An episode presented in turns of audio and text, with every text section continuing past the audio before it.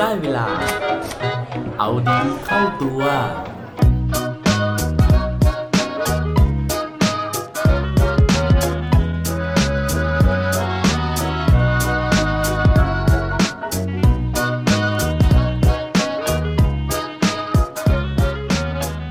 เงินซื้อความสุขได้ คุณเชื่อไหมครับ สวัสดีครับ พบกับผมชัชวานแสงปรีดีกรและรายการเอาดีเข้าตัว รายการที่จะคอยมาหมั่นเติมวิตามินดีดด้วยเรื่องราวแล้วก็แรงบันดาลใจ เพื่อเพิ่มพลังและภูมิต้านทานในการใช้ชีวิตให้กับพวกเราในทุกๆวัน อย่างที่ถามไปตอนจั่วหัวนะครับว่าคุณเชื่อไหมนะฮะว่าเงินซื้อความสุขได้นะครับ ตอนนี้หลาย ๆ คนนะฮะน่าจะกำลังมีความสุขอยู่นะครับ เพราะว่าเมื่อวานนะครับตรงกับวันที่ 12 เดือน 12 นะครับ ซึ่งเป็นมหากรรมสินค้า ลดราคานะฮะไม่ว่าจะเป็นออนไลน์หรือว่าออฟไลน์นะครับครั้งยิ่งใหญ่ส่งท้ายปีแล้วนะครับหลายคนนะฮะก็คงจะได้สินค้ามาหลายชิ้นเลยนะครับ แล้วก็กำลังอาจจะมีความสุขนะฮะชื่นชมกับสินค้าที่ซื้อมาอย่างมากมายนะครับ ในขณะที่หลายคนอาจจะกำลังมีความทุกข์นะครับ เพราะว่าไม่รู้ว่าจะไปเคลียร์หนี้บัตรเครดิตได้ยังไงนะฮะทีนี้นะครับถามว่าจริง ๆ แล้วนะฮะการซื้อของเนี่ยทำให้เรามีความสุขจริงหรือเปล่านะครับ ก็ต้องบอกว่าจริงนะฮะแต่ว่ามันอาจจะไม่ใช่ความสุขที่สุดนะฮะที่เราสามารถมีได้จากการใช้เงินนะครับ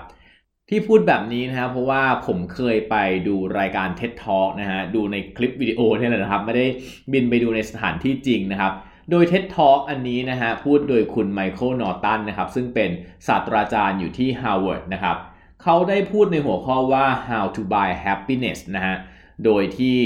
ในบทสนทนานะหรือว่าในเรื่องที่เขาเล่าเนี่ยก็มี case study นะครับหรือว่ามีผลงานวิจัยหลาย ๆ เรื่องเลยนะฮะที่ได้ทำการทดลองเกี่ยวกับเรื่องของการใช้เงินเพื่อซื้อความสุข โดยอย่างการทดลองหนึ่งนะฮะเขาได้ให้เงินฟรี ๆ นะครับกับเด็กที่เป็น undergraduate นะฮะหรือว่ากำลังเรียนกำลังศึกษาอยู่นะครับโดยเด็กกลุ่มนี้นะครับเป็นเด็กแคนาดา แล้วเขาก็แบ่งเด็กออกมาเป็น 2 กลุ่มย่อย ๆ นะฮะ กลุ่มหนึ่งเนี่ยก็คือให้ 5 เหรียญดอลลาร์สหรัฐนะครับ ให้ไปทำอะไรก็ได้ที่ปรนเปรอตัวเองนะฮะ ไม่ว่าจะไปซื้อของไปเอาไปจ่ายหนี้ต่างๆ นู่นนี่นั่นอะไรอย่างเงี้ย สามารถที่จะทำอะไรก็ได้ที่มีจุดประสงค์เพื่อตัวเอง ในขณะที่อีกกลุ่มหนึ่งนะครับ กลุ่มนี้ได้เงินเยอะกว่านะครับ คือ 20 เหรียญดอลลาร์สหรัฐนะครับ แต่ว่าข้อกำหนดของกลุ่มนี้คือ ห้ามใช้เงินเพื่อตัวเองเลยนะฮะต้องใช้เงินเพื่อคนอื่นเท่านั้นนะครับ ไม่ว่าจะเป็น charity นะหรือจะซื้อของซื้อของขวัญให้คนอื่นอะไรเงี้ยได้หมดเลยนะฮะแต่ว่าได้เงินมากกว่า ทีนี้นะครับหลังจากที่ทำการทดลองเสร็จนะฮะเขาก็มาดูว่า 2 กลุ่มนี้ซื้ออะไรไปบ้างนะครับ โดยที่เขาพบว่านะฮะกลุ่มแรกนะครับที่ได้เงินไปใช้เพื่อตัวเองเนี่ยก็จะมีซื้อต่างหูนะครับ ซื้อเครื่องประดับนะฮะซื้ออเครื่องสำอางนะครับ แล้วก็ซื้อกาแฟ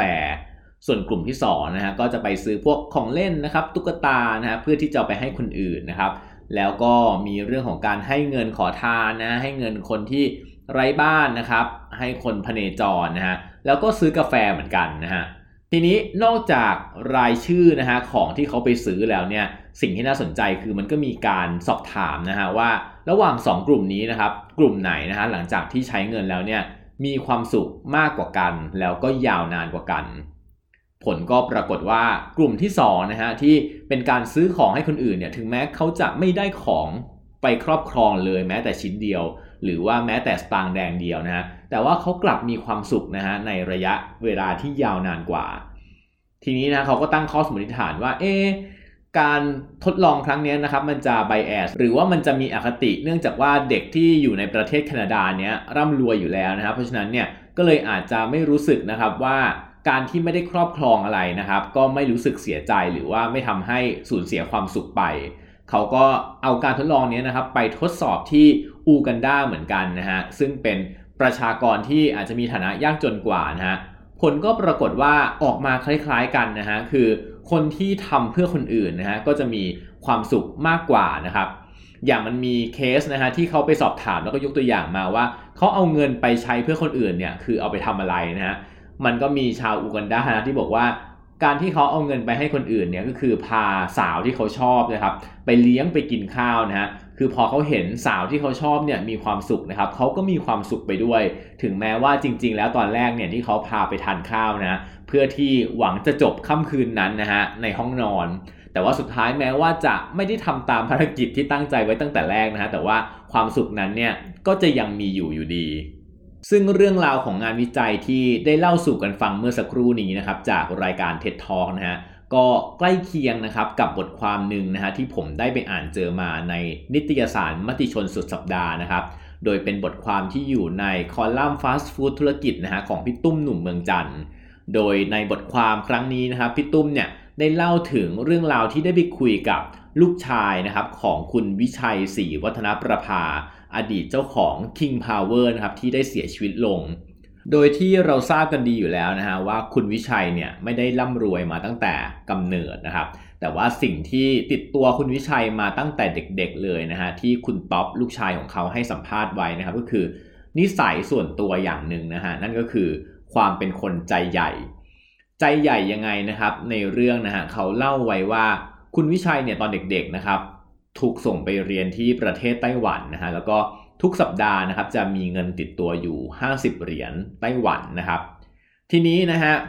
ทุกสัปดาห์เนี่ยเงิน 50 เหรียญเนี้ยจะไม่เคยเหลือเลยนะครับ เพราะว่าทุกๆวันที่ไปที่โรงเรียนนะฮะคุณวิชัยเนี่ยจะชอบเลี้ยงเพื่อนๆนะฮะชอบเลี้ยงอาหารชอบเลี้ยงขนมเพื่อนๆ คือเขาบอกว่าบางสัปดาห์นะครับเงิน 50 เหรียญเนี่ยหมดไปตั้งแต่วันแรกของสัปดาห์ก็มี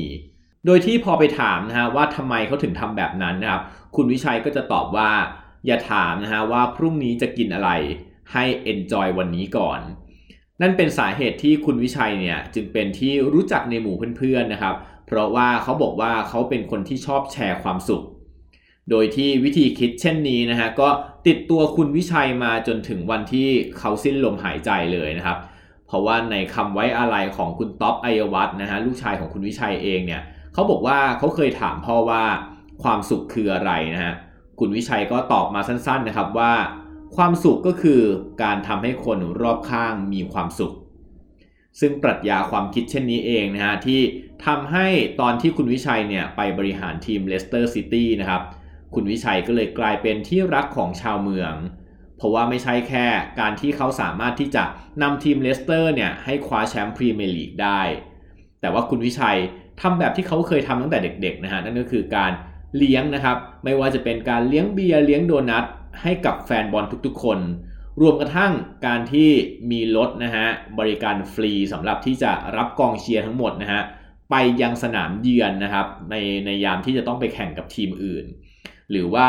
การที่ช่วยบริจาคเงินนะฮะช่วยโรงเรียนช่วยโรงพยาบาล ทั้งหมดนี้นะครับคือการทำให้คนรอบข้างมีความสุข และนั่นก็เป็นความสุขของคุณวิชัยนะฮะเป็นความสุขที่วันนี้เราเกินไว้แต่ต้นแล้วนะฮะว่าเป็นความสุขที่เงินสามารถที่จะซื้อได้ แล้วตัวคุณล่ะครับ วันนี้เอาเงินฟาดเพื่อที่จะได้ความสุขกลับมาแล้วหรือยังครับ และปิดท้ายวันนี้ด้วยโค้ดดีโค้ดโดนนะฮะเขาบอกไว้ว่า whoever said money can buy happiness simply didn't know where to go shopping สำหรับใครก็ตามนะฮะที่บอกไว้ว่าเงินซื้อความสุขไม่ได้นะครับ จริงๆแล้วอาจจะเป็นแค่ว่าเขาไม่รู้จักวิธี และก็ไม่รู้สถานที่ที่จะเอาเงินนั้นไปใช้จ่ายให้ถูกวิธีครับ อย่าลืมกลับมาเอาดีเข้าตัวได้ทุกวันจันทร์ พุธและวันศุกร์รวมถึงฝาก subscribe เอาดีเข้าตัว podcast ในทุกช่องทางที่คุณฟัง รวมถึงกดไลค์กดแชร์ ในทุกโซเชียลมีเดีย Facebook, IG และ Twitter สุดท้ายนี้ have a good day ขอให้วันนี้เป็นวันดีๆ ของพวกเราทุกคน สวัสดีครับ